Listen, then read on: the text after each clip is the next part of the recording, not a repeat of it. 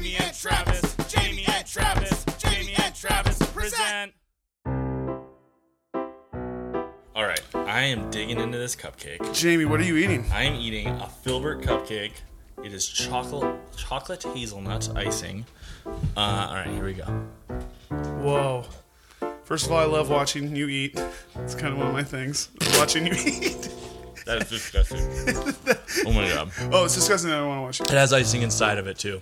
Uh, a little surprise inside. Oh, Um, and you know what? There's something. It's so hot out right now, and there's something that's sort of um, like cool, still refreshing. And yeah, it's very refreshing. it- from the like, just looking at it, You want it. it literally looks. You want to lick it off my face. Yes, yes, and and chances are I will. You are um, the messiest dessert eater of of this house. I am. That's okay. Uh, but when it's this good, man. It's so delicious. I like. I can't. I can't. I can't even express how good that icing looks. It looks like it's 32 degrees. so good. It is. so good. Uh, and what's the icing? So this is. I think this is hazelnut icing, and this is from. This is from. Uh, I think we could say Missoula's coolest new bakery, Coolest new bakery. uh, called Poppy. Poppy. Um, our friend Jenny Lynn is the owner baker. And you can refer back to an episode if you want to hear about her. Yep. Jenny Lynn. yep, she's awesome. Um, but she's launched, which is really cool because the last time we talked to her, she was sort of in the planning phase and was feeling very stressed out. Mm-hmm. And uh, she brought over this box of goodies because she is operating now. Um, we got in this apple turnovers. We have custom decorated finger cookies, which are unicorns, which you have tried to call for Bridget, which I think is something we can talk about later. um, there are also these chocolate chip cookies with potato chips cooked baked Oh into God. them. Those are insane. They're all gone. They're not only baked into them, there's one on the top. Oh yeah. So you're getting the flavor. You're Oh yeah, they're the inside crunch, of the cookie, and then there's one and on there's top. And, And salt and sweet is maybe the best thing. It's so good. That's why Chinese food is good. That's why. That's why. That, know that? there's no cheese. Um, how is that? Look at that. so Look good. at you. Can people hear this? This is cupcake. the greatest. This one. And That there's only one more. that's the greatest cupcake in the world. Okay. Um, we also got. Um, I don't know if this is their signature cupcake, but they're called poppy cupcakes. They have, oh, it's because there's poppy seeds in them. yeah, Oh, poppy. I'm a freaking idiot. Uh, they are beautiful. Try one of those. They're Come on, really good. Oh, okay. come on, do it, do it. These are the blueberry ones, right? Watching hairy dudes eat cupcakes is pretty gross. Holy shit! What's in that one? Oh, there's blueberries on top. Oh, that one has filling in it too. These cupcakes have filling in them. Okay, Okay, here's the. this is the greatest cupcake. This is the greatest poppy cupcake ever. It's the same thing. There's it's it's ooh super refreshing. it's very refreshing. I wouldn't normally think on a hot day like this. I'm pretty miserable today in terms of my temp- body temperature. I hear you. Um, and I wore a black shirt for some reason. Holy cow! I know, I know. It's really, it's really kind of nailing it. I think we're gonna regret it later, but, um, but Jenny and Poppy Bakery uh, are at Cla- Clark Fork Markets on Saturdays. Saturday. Here's what I'm hearing through the grapevine because there's some buzz about this. She's selling out pretty quick. Get there early. So you got to get there early if you want to get stuff uh, from Jenny on Saturday morning at the Clark Fork Market. She's kind of between Ninja Mike's and uh, the kombucha guy, Yeah. Heath the kombucha guy. Um, you can find her there. Get there early if you want to get stuff from there. Here's what I recommend doing. Here's what you should do. Here's what you should do. Well, I wouldn't recommend it unless you should do it naturally. Um, you get a hold of Jenny at the Poppy Bakery at gmail.com. Poppy with two P's and a Y. Those are the last three letters in Poppy. Uh, the Poppy Bakery at gmail.com.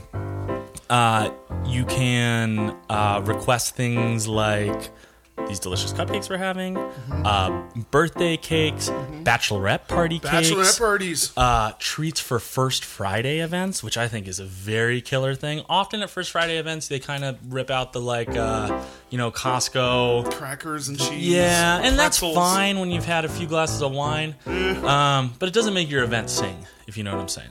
Yeah. Um, and God knows that singer songwriter in the corner is not making your event sing.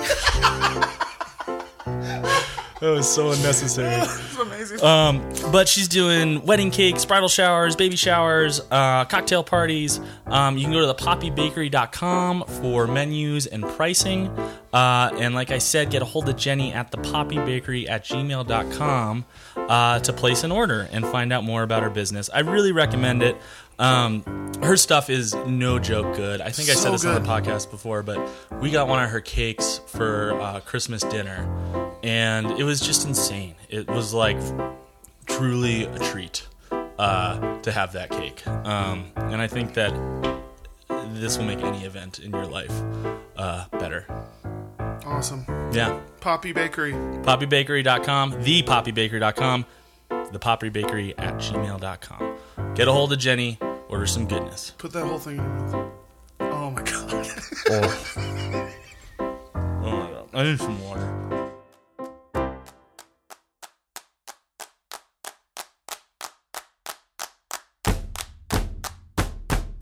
Jamie and Travis, Jamie and Travis, Jamie and Travis present. Oh, you are ready now? This should be. He's getting calls. From a number Oh, it sounds so good. Hello, Doug.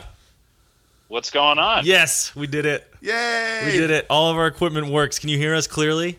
I did just get a few like really brief missed calls Yeah. from you guys. I think. Yeah, because I, I that- Travis was like, call him, and then he's like, oh wait, no, don't call him. but that happened. That exact process happened like three times. I think. Yes, it did. That's exactly right. It's good. You seem lucid. That's awesome.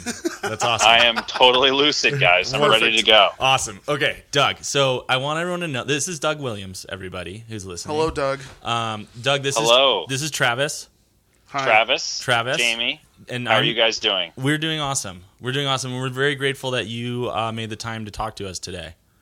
Oh, come on! I'm so happy to do it. What are you doing right now?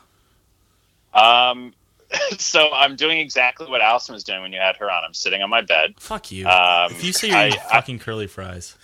I no, no curly fries, no grilled cheese. Okay. Um, I'm sitting on my bed. I have work later tonight, so I've just kind of been hanging out, hanging out, catching up on things. And uh, after I'm done with you guys, I'll shower, put a suit on, sweat my ass off, and go to work. Oh, there's an interest. Well, okay. First of all, so give everyone a little context. This is Doug Williams, who is the little bro of Allison Williams, who, uh, if you listen to the Allison podcast, Doug also is a dear family friend and and regular friend uh, of mine. Yeah. Uh, and we go way, way. We go as far back as it's possible to go, basically. Um, Yes, very true. Pre-memory, actually. for Yeah. me, as as which is a weird thing, but yeah. Bef- Before memory, I just I just uh, listened to her parents on your show in its entirety. Man, isn't she just lovely? She is a lovely. She is lovely. She's really, really she's lovely. she's just she's lovely. She you- she handles herself so well Uh, on the- Montana podcasts. She does, and that's a and it's a rough and tumble world out here, as you I'm sure you you know. It is. I do about two or three Montana-based podcasts a week, and uh, you know, just to for her to perform that well, in, I know. In that scenario is really impressive. She we tried to back her into corners, and she just she just squirreled her way right out of them. Man, it was crazy. It was crazy. So um so Doug, yeah, it's so great to talk to you. So you are now working uh, as a sportscaster. Uh, ri- I Is that the correct thing to say? Sportscaster. Yeah. So my title is kind of confusing. So I'm an anchor and reporter technically, but my my business card. This is actually kind of funny. So my business card says on-air talent. Yes. Oh wow. Yes. And what I find so interesting about that is like that to people outside the business, I'm not sure that they know that is like a noun. I think they think of that as like an adjective, like you have a lot of talent. That's so true. But like for people who have my job, it's referred to in our studio as like, do we have the talent? Is talent ready to go? That kind of stuff.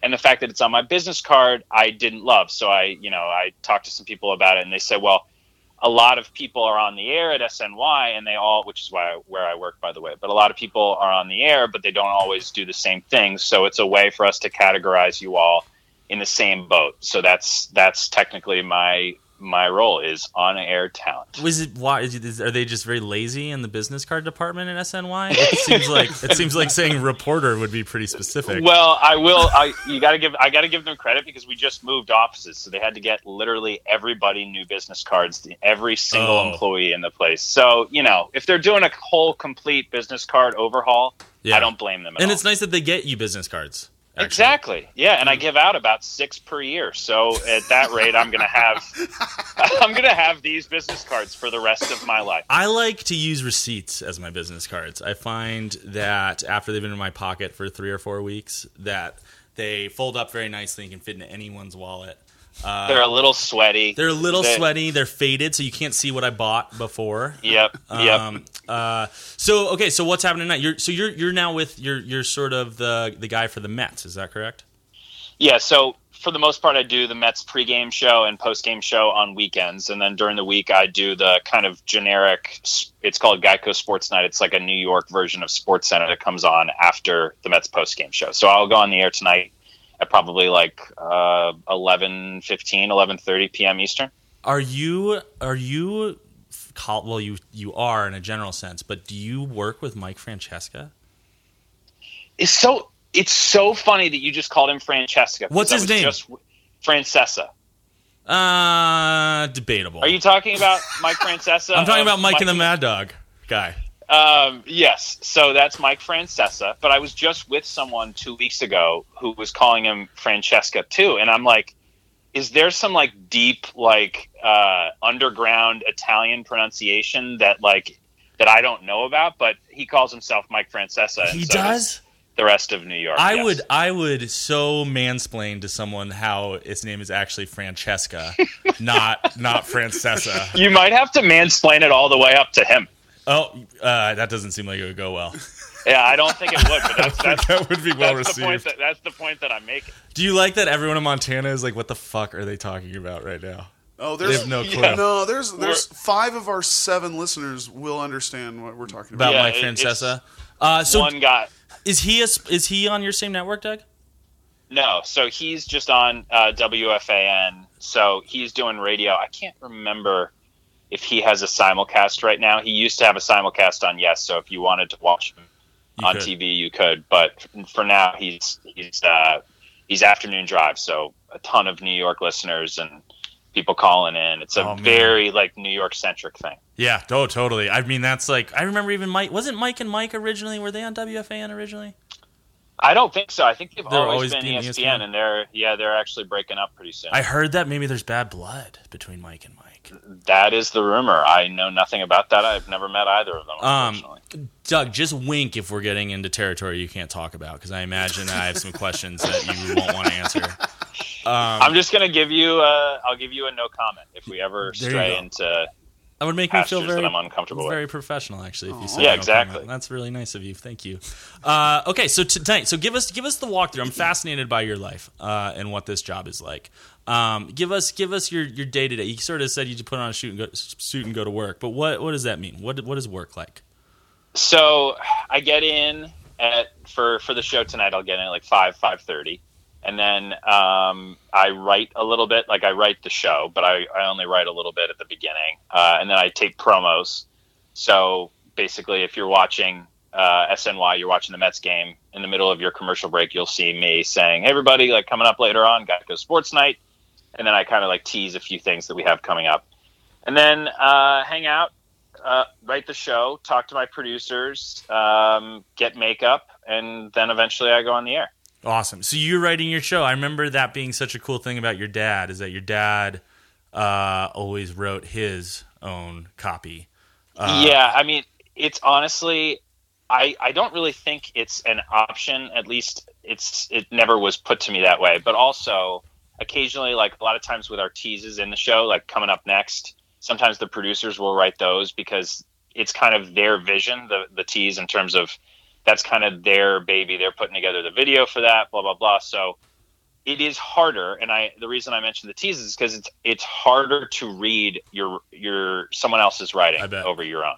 Like by the time that my show arrives, there's some things that I wrote like five hours ago, but if I wrote it it's in my voice, and the chances of me screwing it up are significantly less. Totally, totally, or yeah, totally enunciating the wrong word, putting the wrong Yeah. emphasis on something.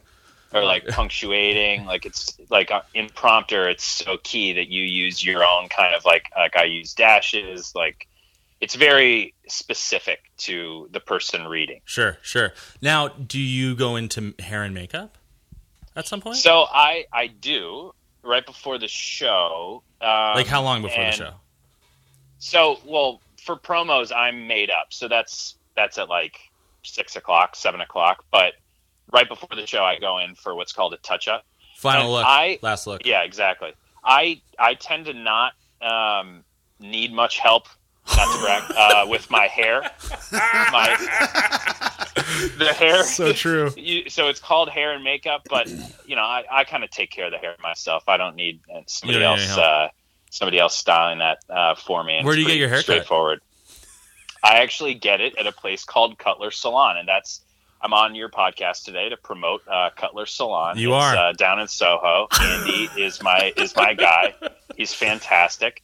Um, no, but uh, so I do get a touch up, but I'm like, I I get like a lot of makeup put on my face every day. Really? It, it's yeah, it it scares people a little bit. Like when people come into like friends of mine or like if I'll see someone, if I meet someone for like a drink after a show and I didn't have time to take it off, or like someone visits at work or whatever the case may be, it is jarring because I have like you look like Donald Trump.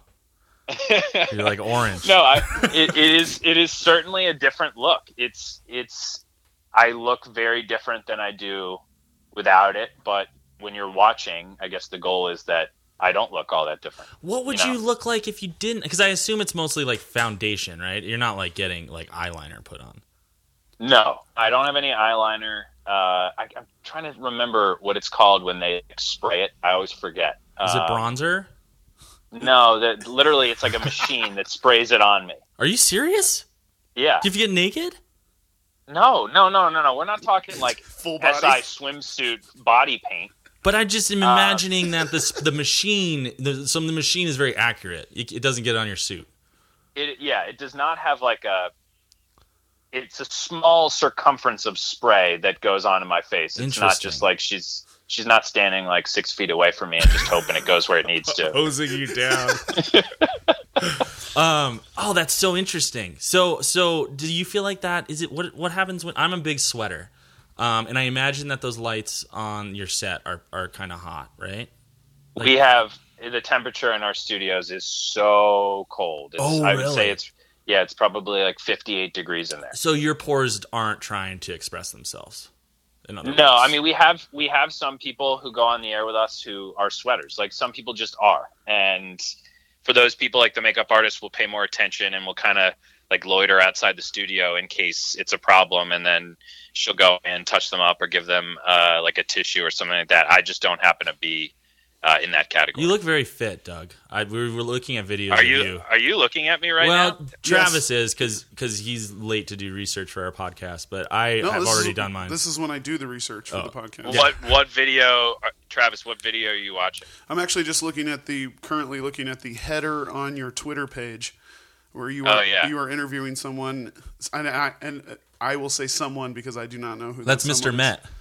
Met. That's that's Terry Collins that I'm interviewing. No, Nice. Terry the Collins. Mets, the Mets, the Mets manager, and and my my Twitter photo is a super blown out version of my head that makes Oh, it look wow. ginormous. Yeah, it's really good. That's beautiful. and the reason that I did it was because I was raising money for Horizons, which I know came up on uh, on Allison's episode. Horizon's and gonna have to pay for this shit pretty soon, man. listen. All right. they do great work.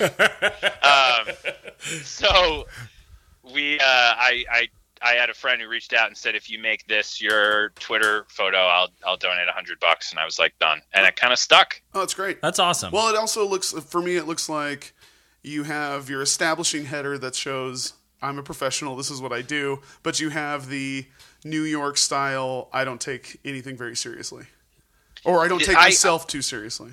Without making it sound like that's exactly what I'm going for, that's exactly what I was going for. Perfect. Nicely said. I know. I, I know you now. I know everything I need to know about you from your Twitter header. I didn't read any tweets yet. Um, No, I mean the tweet. I, I Twitter kind of scares me, so I don't. You're tweet pretty good at it, though. I think you're pretty good at it. I don't get who Twitter is for. Still, I still don't really get. Who's so on many Twitter. people are on Twitter though. know. Twitter is just people getting angry at things that they probably shouldn't be angry about. Yeah, and it seems like in order to, I mean, I, I understand how you can tweet, you know, but in order to, uh, uh, like digest Twitter, it seems like you just have to be on there constantly, because you know, like your feed has a new fucking thing every third thirty seconds. Yeah, it's it's very easy to miss like the good stuff, Totally. and it's also a very easy platform. I mean, anything is an easy platform now for haters, but I feel like Twitter was the beginning of like the anonymous accounts that really just say nasty stuff to everybody. Totally. And I was I was looking at yesterday actually. I couldn't figure out like I, I had never really focused on how many people I had blocked just for saying nasty stuff and I was looking the other day and I would guess it was maybe like 40 accounts that I've blocked over the years. Wow, good for you. One that's thing or another. That's and I think at first I was kind of hesitant to do that because if they notice that you're blocked I mean it's kind of like well yeah like I got to him. Like he heard me. Like Oh yeah. I I affected him, but I think at the end of the day, it's kind of out of sight, out of mind. I didn't want to have to deal with that. I didn't want to have that feeling of being like, well, maybe I'm going to get some hate today if I start to see something that's inappropriate or doesn't make me feel good. Why have it in my life? Right, right. Um, uh, do you have haters? Are you the target of of uh, irate Mets fans ever?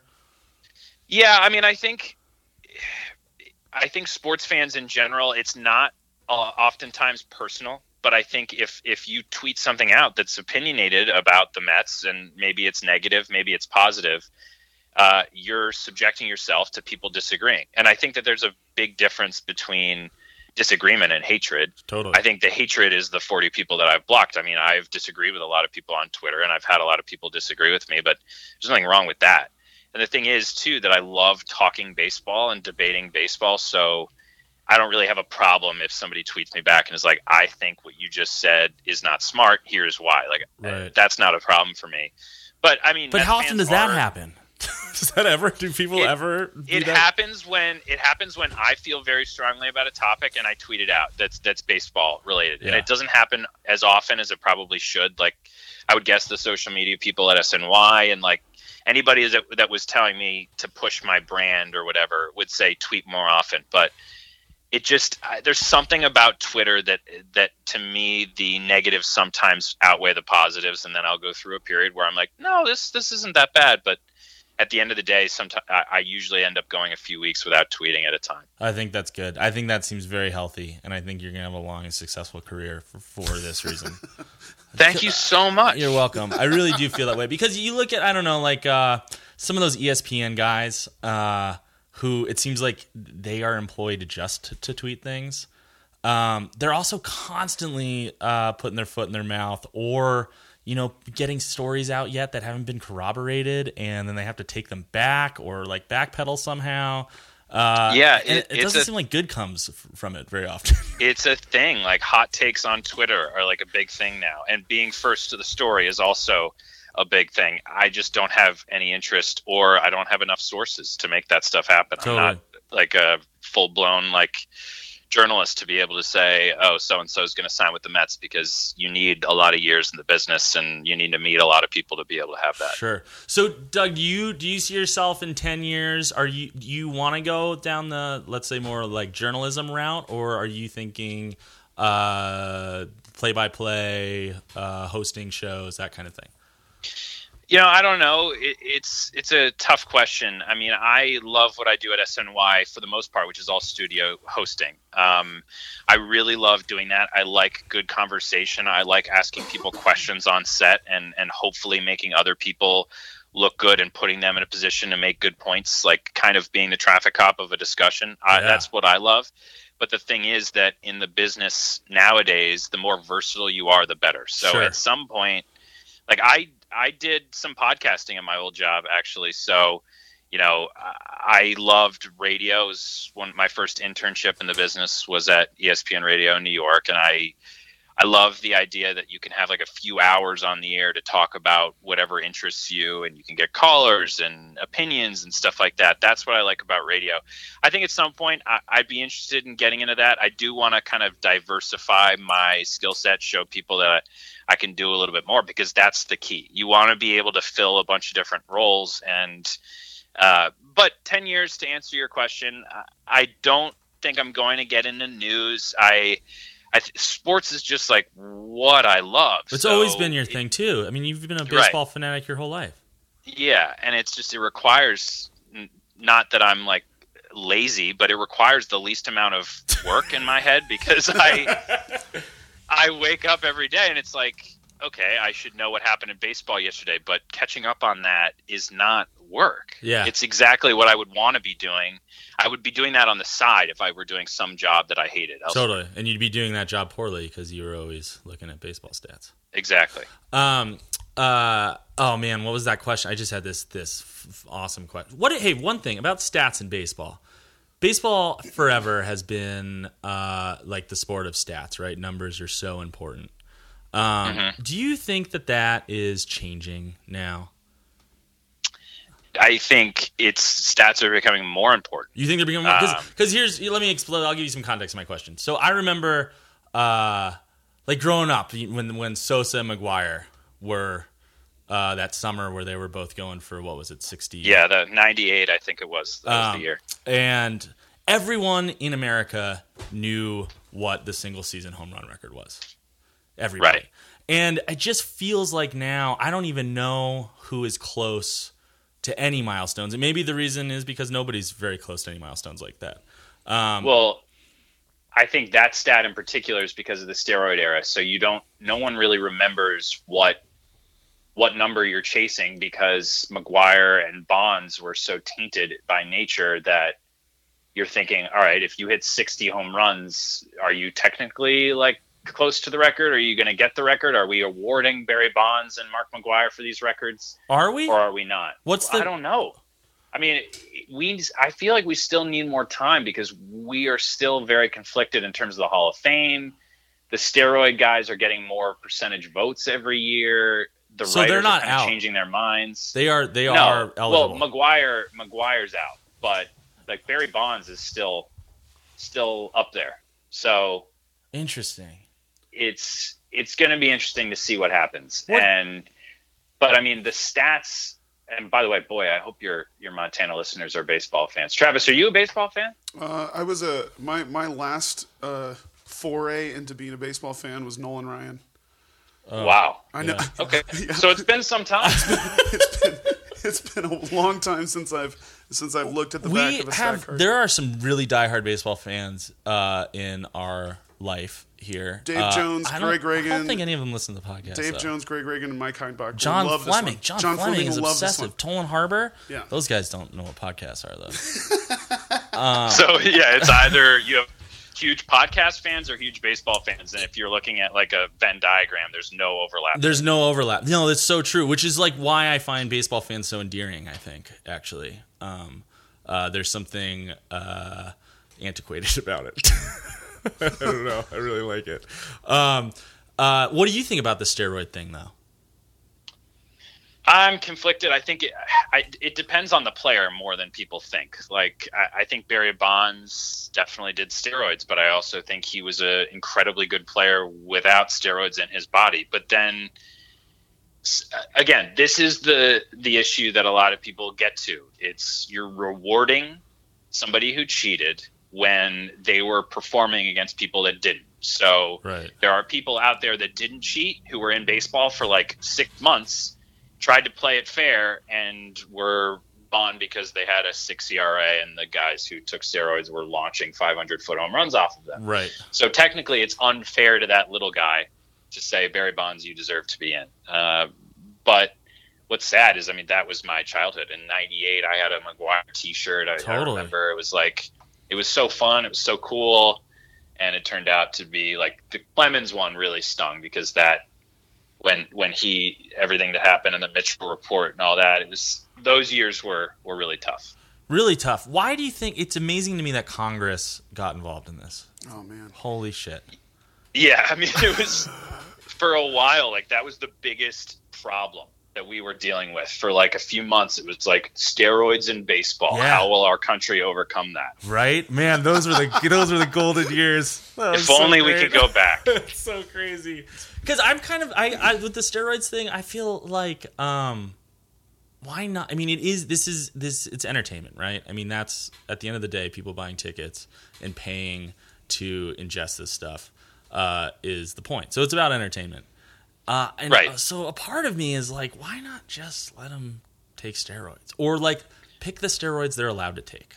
You know, like HGH I think- is cool. a lot of people have that opinion, but here's the problem. I mean, people still get suspended every year now. Totally. It's probably less people are doing steroids now than uh, eight years ago. That's for sure. But the thing is that more home runs have been hit this year than for a lot of years back. Oh, really? Yeah, baseball is setting records this year. There's a lot of rumors that maybe they changed the baseball. Um, so home runs are being hit. That entertainment value is still there. So I think now would be the wrong time to say not only are we hitting a record pace number of home runs, but let's also make HGH legal. And suddenly we've got these like six foot six, 300 pound guys rounding the bases and running like four, three, 40 yard dashes. And Yeah. it's just craziness. But think about the spectacle. It would be I know. It would be great gladiators. to watch. They're just gladiators. No, it would be great. You you know what you should do, Jamie? You should create like the XFL version of the MLB, like the XMLB. And Oh all man. the washed washed up forty two year old guys that you can just inject with steroids and just for the entertainment. Jose Canseco would be the commissioner Oh, for sure. Hundred percent. That's your commission. That's your That's your commissioner for sure. Jake the Snake Roberts will come back to baseball. Hell yeah. He'll come back. we'll get all these, uh, all the. Uh, all the guys from Travis's baseball era. oh yeah. will be Oh, they'll all be back. Uh, Lance Armstrong will play baseball. It'll be an amazing thing. That's where that's where I do where I do find the steroid thing interesting because I'm a, I was a huge Lance Armstrong fan, as I, th- I assume everyone was. Um, and then now it's so disappointing. Like that's that's the problem that I have is the the taint is so disappointing. Like, Right. Like thinking about how like having a poster on my wall that I kind of had to just take down and like roll up and put in the closet. That's where the taint is weird. Well, but the thing Yeah. with Lance also though was that he was it's to me it wasn't like because it seemed like in cycling in particular the steroids was ubiquitous pretty much. I mean, like everyone Well, you could tell. was juicing, right? Like in hindsight, you can look at the results and be like, "Oh, okay." everyone who mattered in that sport at least, right? Yeah. But it right. was, it was I, I th- it- Go ahead, Doug. I think it was very, very widespread. But the, the what really stinks is that you you can no longer be proud of loving that person. It's like you, you can't say I am a huge Lance Armstrong cycling fan because the first person you say that to will say, "Well, he like cheated. He's everything about his record is tainted." Right. It's it's the, and that's the the whole point of being a sports fan is is being proud of the people that you're a fan of. Like you're supposed to wear jerseys, you're supposed to like shout it out when you're at the stadiums or Yeah. whatever it is, and to not be able to do that, to have that luxury taken away from you is is like everything about being a sports fan is just blown up by that. Yeah, and I think with Lance also in particular the problem because I, I don't know I with like Mark McGwire because I love Mark McGwire uh, and I don't actually don't remember how he dealt with the Mitchell report thing. Did he lie? Did he was he one of the perjury guys? He I. I I would have to like look it up to see what he said, but I know that he sat at the stand kind of like Rafael Palmeiro, and Yeah. he just basically said he had no idea what was happening. That's right. And, Um, and never never fessed up to it certainly all right. Well, that totally what I was about to say. That my point is my point is crushed by that. But uh, Lance dealt with his accusations so shittily. Well, then we yeah, and we all found out that not only was he quote unquote cheating, but he was an asshole. and he was like going after people yeah, who accused yeah, him of yeah. it. It turned out that he wasn't a good person as well Right. as being a cheater. Yeah, man. Yeah, that's that's like that's what i wrote my my college thesis on it was basically that we're all so close to athletes now because basically of the media i mean imagine if we had known as much about uh, Babe Ruth as we knew about Alex Rodriguez. So when A Rod was like Right. signing baseballs for girls in the stands, or when he was going on dates with J Lo or whatever, like Babe Ruth was hung over, like smoking cigarettes in the dugout. He was doing all these crazy things that nowadays uh, our culture just wouldn't accept. But the thing is that we had no idea. We didn't have the access. And now athletes who are these people that we push to be kind of uneducated in nature, we're like, go to the pros, man. You can make millions. Go, go, go. So once they get there, then we're like, you got to be a model citizen too. Not only do you have to be great, not only do you have to perform on the field, but you should be a super nice guy. You should talk to reporters and handle yourself like a totally, completely mature adult after a terrible performance. Yeah. We have these crazy expectations for these people that are kind of crisscrossing in a lot of different ways. Well, especially with like what's what's uh Doug's what Puig's first name? Yasiel, Yasiel Puig. I mean, he came from Cuba, right?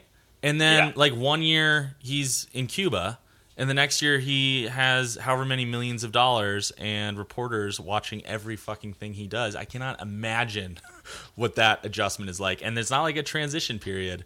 It's like you're this guy this day, and this day that you're this guy. No, yeah, you es- you escape from Cuba, then you come to Major League Baseball. You're talented enough, clearly, to play, and suddenly, though, the expectation is to behave like the rest of Major League Baseball behaves. When in reality, you haven't had that behavior ingrained in your brain. No. you've been in Cuba playing with only people from your country. So it's really it's almost an impossible set of expectations we put up for these athletes. Yeah, yeah. Um, okay, you've been around baseball. You, I assume you've been around like the clubhouse. Is that correct? Yes. Is that cool? Yeah, I mean, the thing is, it's it's it's an interesting life. I I filled in a little bit as the sideline guy uh, for SNY, the Mets sideline reporter, over the last few years, and I was in spring training. I was in the clubhouse uh, in Florida earlier in March. It's an interesting life. You you, you kind of stand around. You want to tell a story about a certain player, maybe later that day. So you wait for that player to get in the locker room. You approach him and you talk to him, and it's kind of a it's a test of your ability to not be socially awkward. Yeah. You just you want to approach these guys like human beings and but you also don't want to annoy them. You want to make sure that the next time you need them, they appreciate what you bring. They are anticipating your arrival to their locker. And when you have to be negative, that's when I respect beat writers more than anything when they write these scathing columns about players and but they what every writer will tell you it's not personal. Totally. it's it, it's what i have to do it's the job that i have to do and it's the players that read the article know how tough you've been and move on and and still talk to you still do their their duty. Uh, those are the good guys. So it's a fascinating dynamic. I the first time i went to the yankees locker room when i worked for yes i was straight out of college. That was a, a crazy thing you know walking on the field going through the clubhouse that was when jeter was still there and you were a Yankees fan when we were growing up. Is that correct? Or were you a yeah, I- yeah, I grew up a grew up a Yankee fan, so that was pretty wild, and um, yeah, it's it's been a, a really cool thing. That's very cool. So, okay, so on the roster, including bullpen catchers, relief pitchers, anybody that puts on a uniform, what is the best gig? That is And- such a good. And I'm talking, I'm talking, I'm not talking like, oh well, pitchers make the most money. I'm talking total, full circle quality of life. Uh, you're not stressed out, or you're stressed out the least. Uh, in in my opinion, I would most prefer to be a starting pitcher. And Really? I know. Wow. Yeah, but that's also because I was a pitcher when I was younger. and you're a go getter. and, and well no i mean here imagine let me describe this job to you guys without telling you what it is i mean you know what it is because i just said it but here's how i would describe it to you. Okay so this is what we want you to do. You're going to work every fifth day. And um, other than that you're just going to kind of practice your work uh, not during a game but you're going to kind of do some things on the side. You'll exercise you'll work out you'll stretch out you'll throw some bullpen sessions. But for the most part, you're working once every five days. And when you're And practicing you're- working if- not too hard, right? They don't you don't Right, want to you practice too hard. No, you don't want to practice too hard because this is tough on your body. So generally, take it easy, except for that once every fifth day.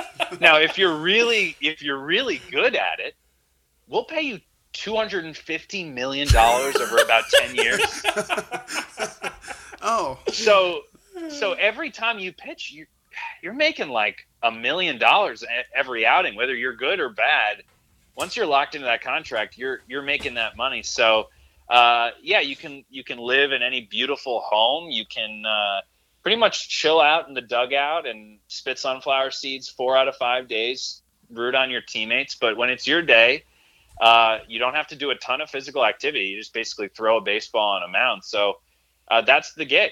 That's awesome. That does Now- sound pretty freaking That good. makes sense. Yeah, on, that makes sense. now you could if this were a debate the other person would say well you get more media scrutiny than anybody else it's an incredibly hard job you're subjecting yourself to tommy john surgery and a, a, a huge amount of other injuries that are possible so i mean it's no easy job that's not what i'm meaning to say it's just if you do it well i mean i always argue i think clayton kershaw has the best life in sports Yeah. he, he, he has a contract near three hundred million dollars. He lives in Los Angeles.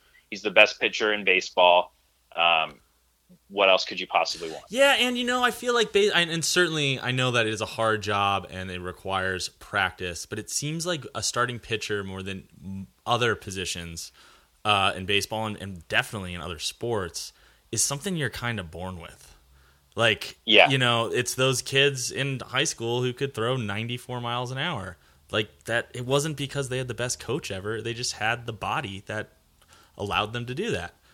Uh, right, and I mean, I know you knew kids growing up that were like this, Jamie, but it's it's a fascinating exercise because when those kids are 16 years old and throwing 95 miles an hour, then suddenly there's all of these people basically trying to be their parents in their Totally. lives, coaches, and there's people trying to talk to them, and they're getting recruited. They end up. It's hard to stay normal. It's like when, you know, it's like when you're watching those Olymp- the Olympics and there's like a 14 year old gymnast who has those helicopter parents who, like, you can just tell that they were kind of made to be an Olympic athlete. That Yeah. was what their parents wanted them to do. It's difficult for like a Bryce Harper to know he was going to be a pro athlete from the time he was 14. So I don't know. I, I'm fascinated by sports, which, by the way, is why I, I talk about it for a living. Yeah. that- What's the what is the opposite end of that spectrum though? On uh, as far as the team goes, what's the what's The worst job Yeah, what's, what is the worst job on the field? uh, Oh, in baseball, I don't understand how how catchers do the job. I mean, It's- I yeah. res- I respect being a catch. Jamie, weren't you a catcher? I was a catcher. Yeah. but I I'll tell you. You I want me to tell you about it? So here's the thing, Doug. Some things in life just take grit, you know? And you're not the most talented guy, you're not the most good looking guy, but goddamn, man, you don't quit. You show up every day. You show up every goddamn Put those day. show up Hands every on- day, smile on your face. Unless it's like raining or like maybe you got drunk the night before. yeah, unless you just don't want to be there. Unless, You're there. Yeah, but you're there on most days. no, you think catcher just because it's terrifying? I just I respect catchers so much. Yeah. I just don't understand how they let's let's put it simply. I don't understand how they're in the catching position like 200 times in a day. No yeah, shit. yeah. I I, mean- you know, here from from what limited experience I had, the thing, and granted, my knees were 14 year old knees, which is no problem. Uh, Those are the best knees. those are the best Those are knees. the those are the best goddamn best knees. knees to have. But uh, the thing that really is amazing is training yourself to uh, when a, a 95 mile per pitch pitch goes in the dirt, training yourself to just take it in the chest. Yes, that's what you're you're supposed to let your hands sit by your sides and use your chest To just to block Oh, a it. 95 mile an hour baseball. yeah, that sucks. That's that is a hard thing. I get that. Oh, I- go ahead. I it, it just doesn't make any sense to me. And the thing is that we were talking about when I said this part of being a starting pitcher is those side sessions where you're not working too hard. So if you look, you pan the camera over to the other side of the field. There's the three catchers in spring training, just a coach throwing the ball into the dirt. Right. Yeah. It's like Yeah. Oh man. that's that's practice. Oh, what'd you do today? Oh, I just had someone throw an object at me. I got five new bruises. It's good. Getting my calluses. I feel, by the way, I feel bad that we're talking so much baseball. We really, we don't have to do that. We I, I talk about whatever I want to talk about on this show. Exactly, Jamie. You can, if you want to go, you can go into any topic you want to. I I- just want you to know that. Well. I want to talk about baseball, obviously. yeah, Doug. yeah, we're, we're fine with baseball. What do you want to talk about? Do you want to talk about what do you want to talk about? No, I mean, I, I came on here just thinking, you know, whatever. If they want to bring me into Montana life, I'm game for that. If Well- they want to talk baseball, I'm also game for that. I would like for you to come and visit us. First of all, Yes. I think that's long overdue. It sounds like Allison and I need to make a, a coordinated trip out there. You really should. It would be so fun to have you, and my mom would like just crap herself. She'd be so. Happy. I want to hang out with your sheep. We have sheep, man. And They are. I don't want to get like I, but I don't want to get too close to one because then I'll be like, Jamie, where's where's Todd? Uh, we have. You know, so on this Sunday, uh, we're also getting goats. So we're gonna have Wow. goats when you come and visit. Yeah, I love the I love the goat YouTube videos of them screaming like humans. Have you I heard know. those? Yes, it's pretty. That's what the new actually. podcast is going to be: is us just waiting. For, we're just going to sit there and wait for the goats to make weird noises. Man, these goats don't make weird noises. No, these, Bummer. This sucks. Ugh. You know what sucks about uh, you know what sucks about our culture today is that a podcast called "Goats Making Weird Noises" would probably be- be more positive or more popular than a podcast of like meaningful conversation. Oh, that's so true. I mean, it, it is like the fact that our podcast has any sort of listenership is a bad sign. Uh, good on you guys. For what'd you say? I said good on you guys. Yeah, thanks, man. We're taking advantage of that shit. Yeah, yeah we're just goat no, noises. No doubt, goat I noises. can't wait. But Jamie, I'm Jamie. I'm fascinated by how how similar our lives were when we were young and how different they are now. I know. Well, I mean, but we kind of went in we because most of the people where Doug and I are from are now working in the money industry in some way or another. Wouldn't you say, Doug? Yes, in in the financial world in doing things that I don't really understand. I call it the honest. money industry. Uh, and it doesn't seem like any of them can describe what they do to me. Um, They it's like they don't. They quit halfway through. They look at my face and they're like, "He is not getting this." Uh, and also, and it, I don't care to get it. I'm going to be totally honest. I don't. yeah, I, I I barely know like how when it comes down to it, I barely know how a credit card works. So I, I if that's your base, I'm I'm not sure I'm going to understand how you're selling equities or whatever. Totally. I, Well, Can't and then they say, and then they say, uh, oh yeah, and it's all about the bonuses. Like they, their job is their salary is their bonus. Uh, it seems like Right. a lot of the time, which also just doesn't make any sense to me. yeah, that's another thing that that I don't get. But now I'm living in New York, like most, like I would say, I don't work in the finance world, but the the arc of most people who grew up where we grew up is college, semi around here, if not somewhere like where I went, North Carolina, or you know a high school that's a boarding school like you went to, Mhm. or New Canaan High, uh, and then you move to New York City for Yeah. the most part. I think that's, that's what Very safe. a lot of people do. no doubt. Um, well, you know, I, uh, I, I, Doug, I, I, how do I say this? I. This is gonna get intense. I am so grateful for the upbringing I had, and for my parents, and for some of for some of my parents' friends, namely you guys. Uh, but other than that, I've got to say I really fucking hate New Canaan, Connecticut. Um, No, and, I know you do. and that's nothing. Yeah, it's not. It's not a secret. wow. I mean, that's not some huge reveal. No, it's not a big reveal, and it sucks because there are people there that I care about very much, and uh, and I wish that I felt uh, excited to go visit them there. But when I'm in New Canaan, it's like my chest like tightens up. It's it's like very intense for me. It's an I- intense place. I'm- it's an intense place. No, it is. It is an intense place, and I, I, I think it's interesting to go back. I don't go back too often because uh, I spend a lot of my time in New York, and then during the summertime we go out to the Jersey Shore, and that's kind of been a post high school thing for our family. Right. When going through high school, New Canaan was really the only life we had, Right. and we've kind of diversified since then. Um, no, it's it's a, a fascinating place. I I I just think your decision to kind of live a different life is very cool. It is, and you know, but it's like it's also, and, and I'll say this: it is that decision is a privileged decision. Like it was, like I, I growing up where we grew up allowed me to basically make any decision I wanted to make within reason. Right. You know. Um. So when I say I hate New Canaan, I'm not being, uh, I'm acknowledging that. You know. Um. And I totally get that. Uh. But like, you know, like remember Dave Ingram? Oh, we're getting personal. Not well enough. Not well enough. Dave to- Ingram took your sister to prom. Wow. Doug. I don't know if you remember this. You were just a, a small boy. Uh, Yeah. you're, you're just I like was 15. I was not worried about prom. Uh, but uh, but like you know, it's really weird for me. Like Dave is my best friend in the world, love him to death. Uh, but he just bought a house in New Canaan with his wife, and it's it's like it's such a different. It's impossible for me to fathom why you would want to do that. Um, but because you there you, respect and know so much about him personally that would that would you think his values would be similar to yours in that yeah. specific dimension. And and obviously values is the wrong word because that's really shitty to say that that you know your values are somehow less than because you decide to live in this beautiful town with a wonderful public school system uh, and blah blah blah blah blah.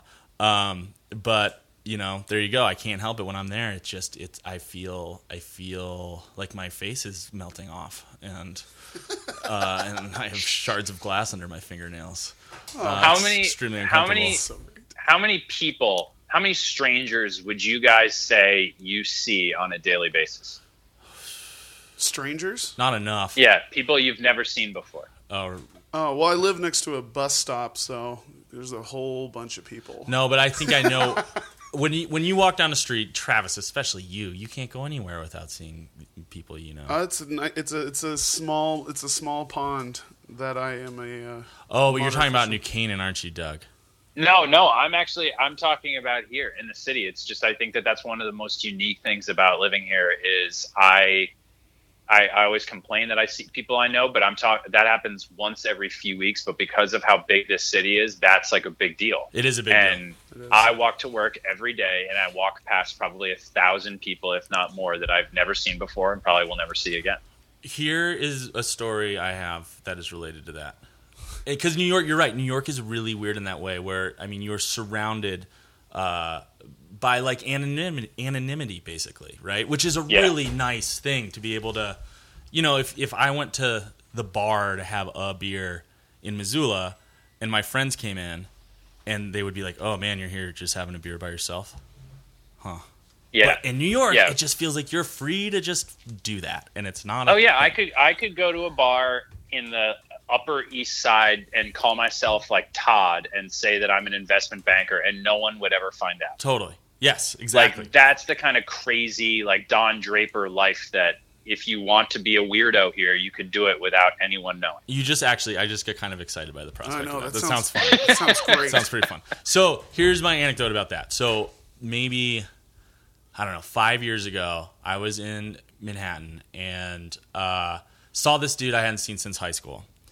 And we were I was out with other friends drinking and I ended up hanging out with this guy. And we hadn't seen each other. We just like caught up and got caught up in the moment and we had like a ton of fun and got separated from my other friends and we went back to his place and he said and by the way, he was, as he said, an eye banker, which is Oh boy, the Yeah. worst thing. And Wow. because I he's what is I wonder what he's I wonder what he's doing with all the time he's saving by not saying investment. Oh my! God, I know, right? Well, I'll tell you what he's doing. I'm about to tell you what he's doing. He, we, we, we're on the way back to his apartment, and Can I guess that cocaine's about to come on into this Uh, cocaine, cocaine uh, was a part of the story already, but I left it out. Doug, thanks. uh, um, but uh, he goes, "I can call this girl. I'm going to call this girl," and I was like, "Why?"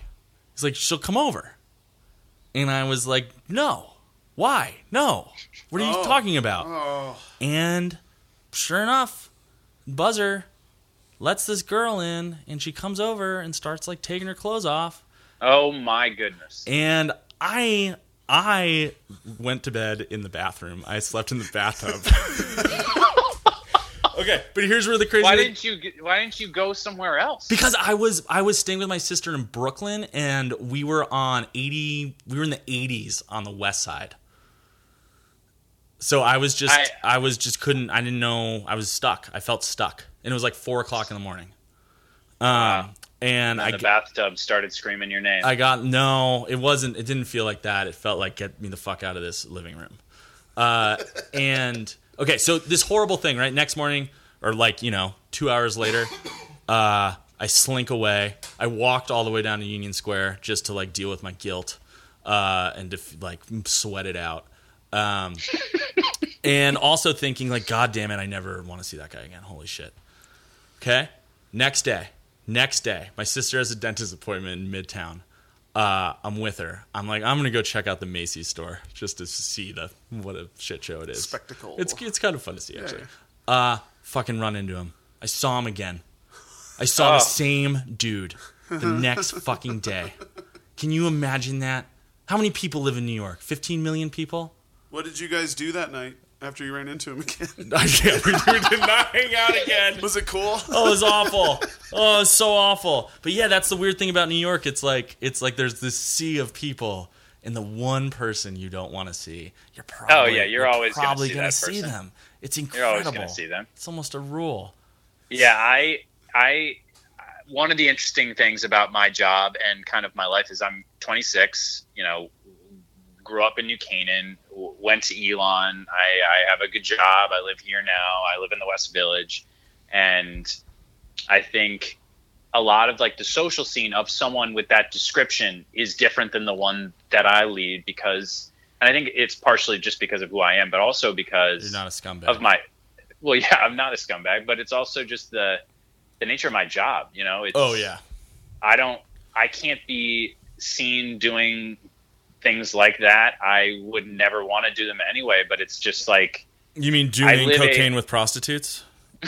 Is that what you're yeah not uh, that's not really my my cup of tea but um so i i just i think that that's been an interesting thing is i, I do live like a probably a 31 32 year old life for a 26 year old in new york Oh, that's beautiful. Yeah. That seems very, very reasonable and level-headed of you. Do you yeah i like it as a as a sports guy, do you get the uh, does do people yell at you from the uh, occasionally yell at you like a like Joe Buck probably gets on a minute to minute basis? Oh, I wanna talk about Joe people Buck. yelling from the yelling from a cab while you're walking down the street. I. I know, but I get really excited when someone does recognize me because I'm not cool or famous enough to Uh-huh.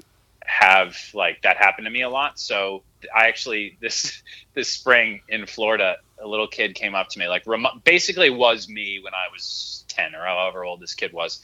He was like, "Can I have your autograph?" And my first instinct and this is going to sound really mean and rude, but I promise you it wasn't. I just said, "You don't want my autograph." And he goes, do you actually goes- know he who goes- I am? no, he goes. I bless his heart. He goes. He goes. No, no, I'm serious. Like I watch your shows all the time, and I, Oh. I could have started. I could have started crying eh. right then and there. And then he would It not was- have wanted your autograph. It was.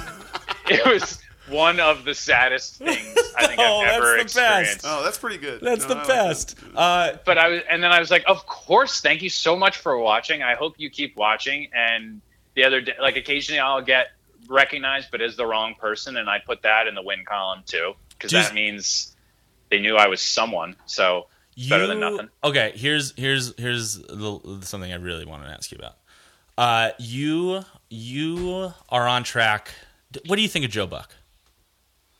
So I used to when I was a really big like fan. I think that that changes not just when you get older, but I think just being in the business has made it a little bit more work, less fandom, and we can talk about that for an hour. But generally, I'm less, you know, pom pom waving than I used to be. So Right. when I was a really big fan, I used to have that thing that a lot of people have with Joe Buck, where I, and he'll be the first to tell you about it, where people think that he hates their teams, Right. And it does. It, there's no fact based on it. Like he he basically is as high profile a play by play guys we've had for the last 25, 30 years. He's been doing it for a long time, like a sneaky long time.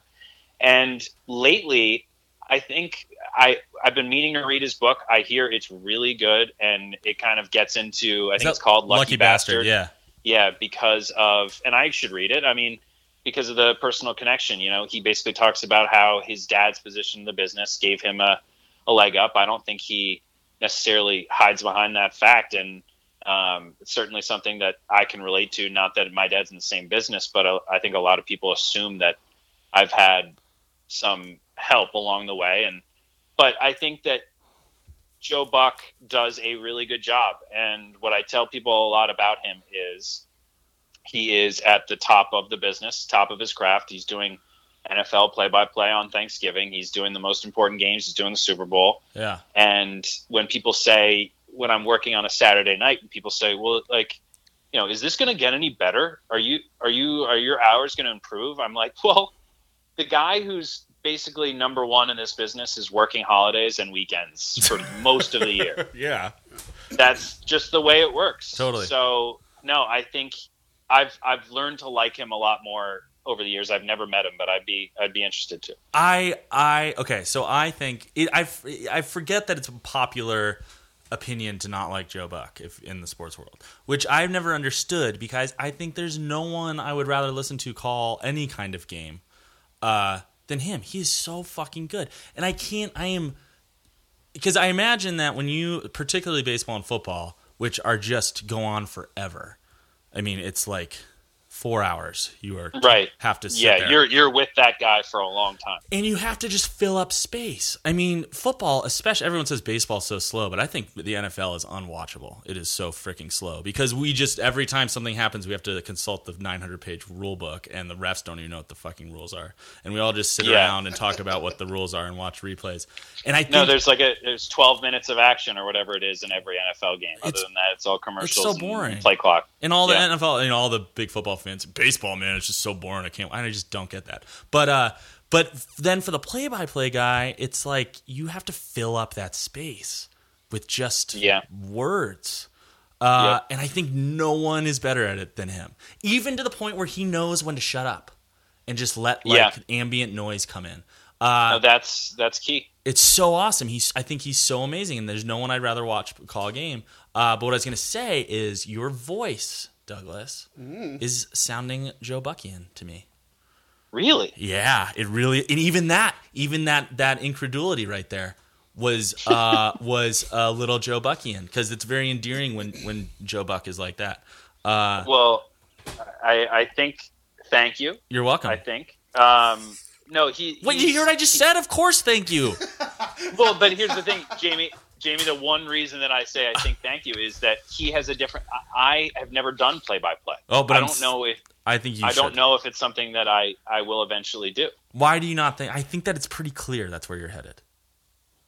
I it's so hard. I, I having not done it, I guess I can't really speak to it, but I'm just guessing it's not easier than I think it is. impossible. But it Uh, doesn't seem as hard as hockey play. But stay away from hockey. No, hockey play by play. I yeah, I, Doc Emrick. I don't know how that man No operates way. and how he he does what he does. impossible. But um, does the idea of play by play in baseball eventually interest me? Does does the idea of wondering whether I can do it interest me? Yeah, but I guess what what doesn't interest me about it is it not necessarily being a platform all the time for in-depth discussion. Sure. I think you get in you get into good discussions every once in a while when you're doing play-by-play, but those are few and far between. A lot of times you're just you're you're speaking over ads, you're doing the actual play-by-play of the game. You're kind of constricted to what you're watching. Totally. Whereas I I think a more in-depth discussion talking about the game after the game that's that's more of what interests me. What happened? Why is it important? Why was it interesting?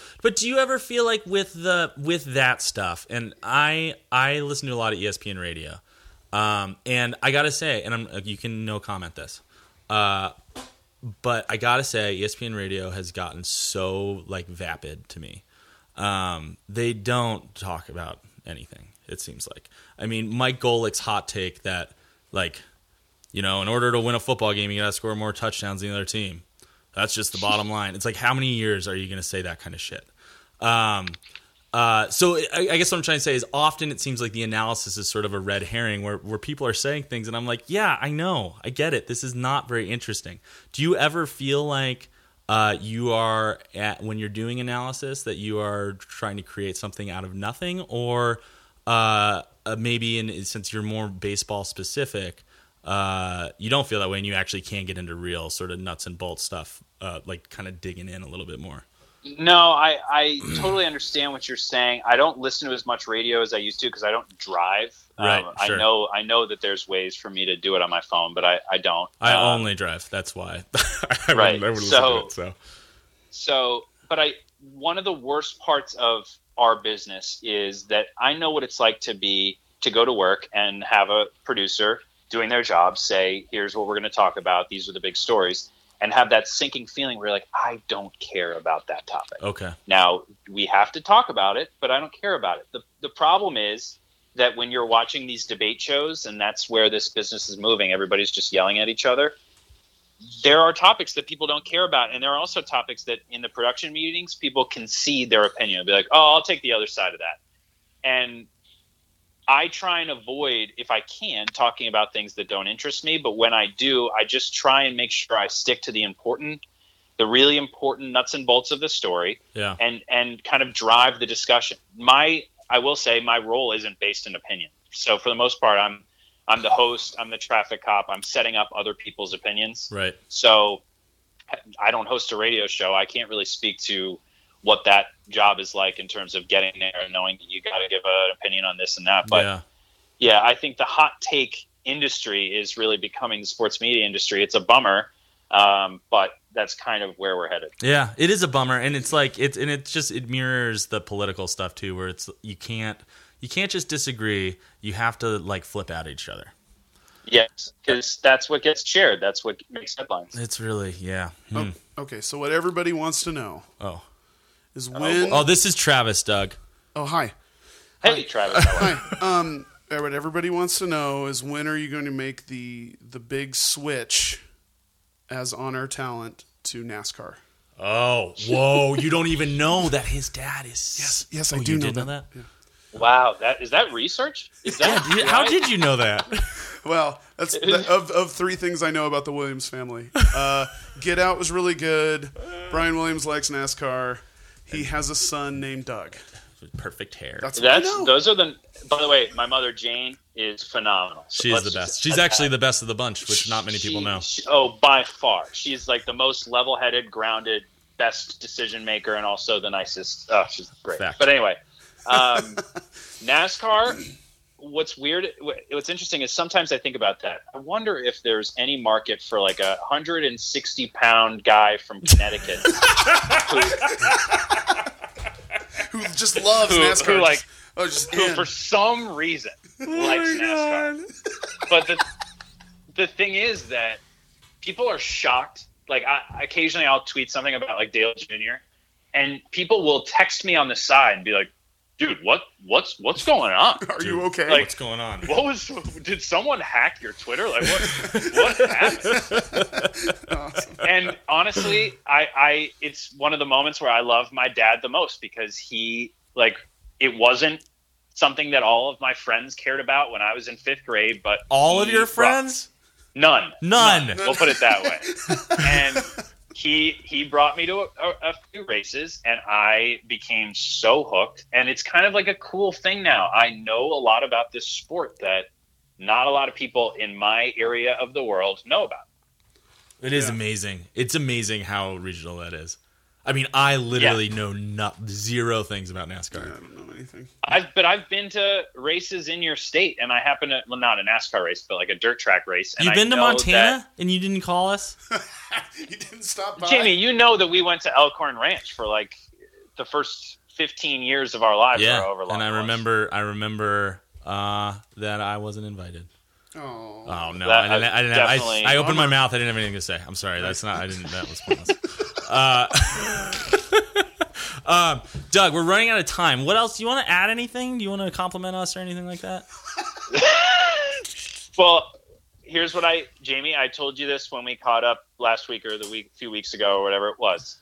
I think it's super cool what you guys are doing because I have podcasted before, and the mistake that I made, and uh, many, I made many of them, was that I talked about like topical stuff and talked about sports and what was interesting that day. And I, looking back, I, I loved the people I hosted it with and the people who produced it with me. But I just I don't know why anyone would have listened to it because podcasts are meant to be interesting three weeks after and just as interesting three weeks after as they are today. And I think it's cool that you guys are coming up with something interesting and unique. And there's a lot of people in that interesting area of the world that you live in that are into it. And um, I Nice, nice. Thank you. I feel like I I just wonder what it's going to be like going forward. Me walking down the streets of Manhattan, having been on a, a guest. You know, there's going to be the Jesus. it's going to the pre-podcast and the post-podcast life. You're gonna need to get a taser or some mace, A couple maybe, bodyguards for sure, A couple big dudes with muscles. for sure, something like that. Yeah, Um, need.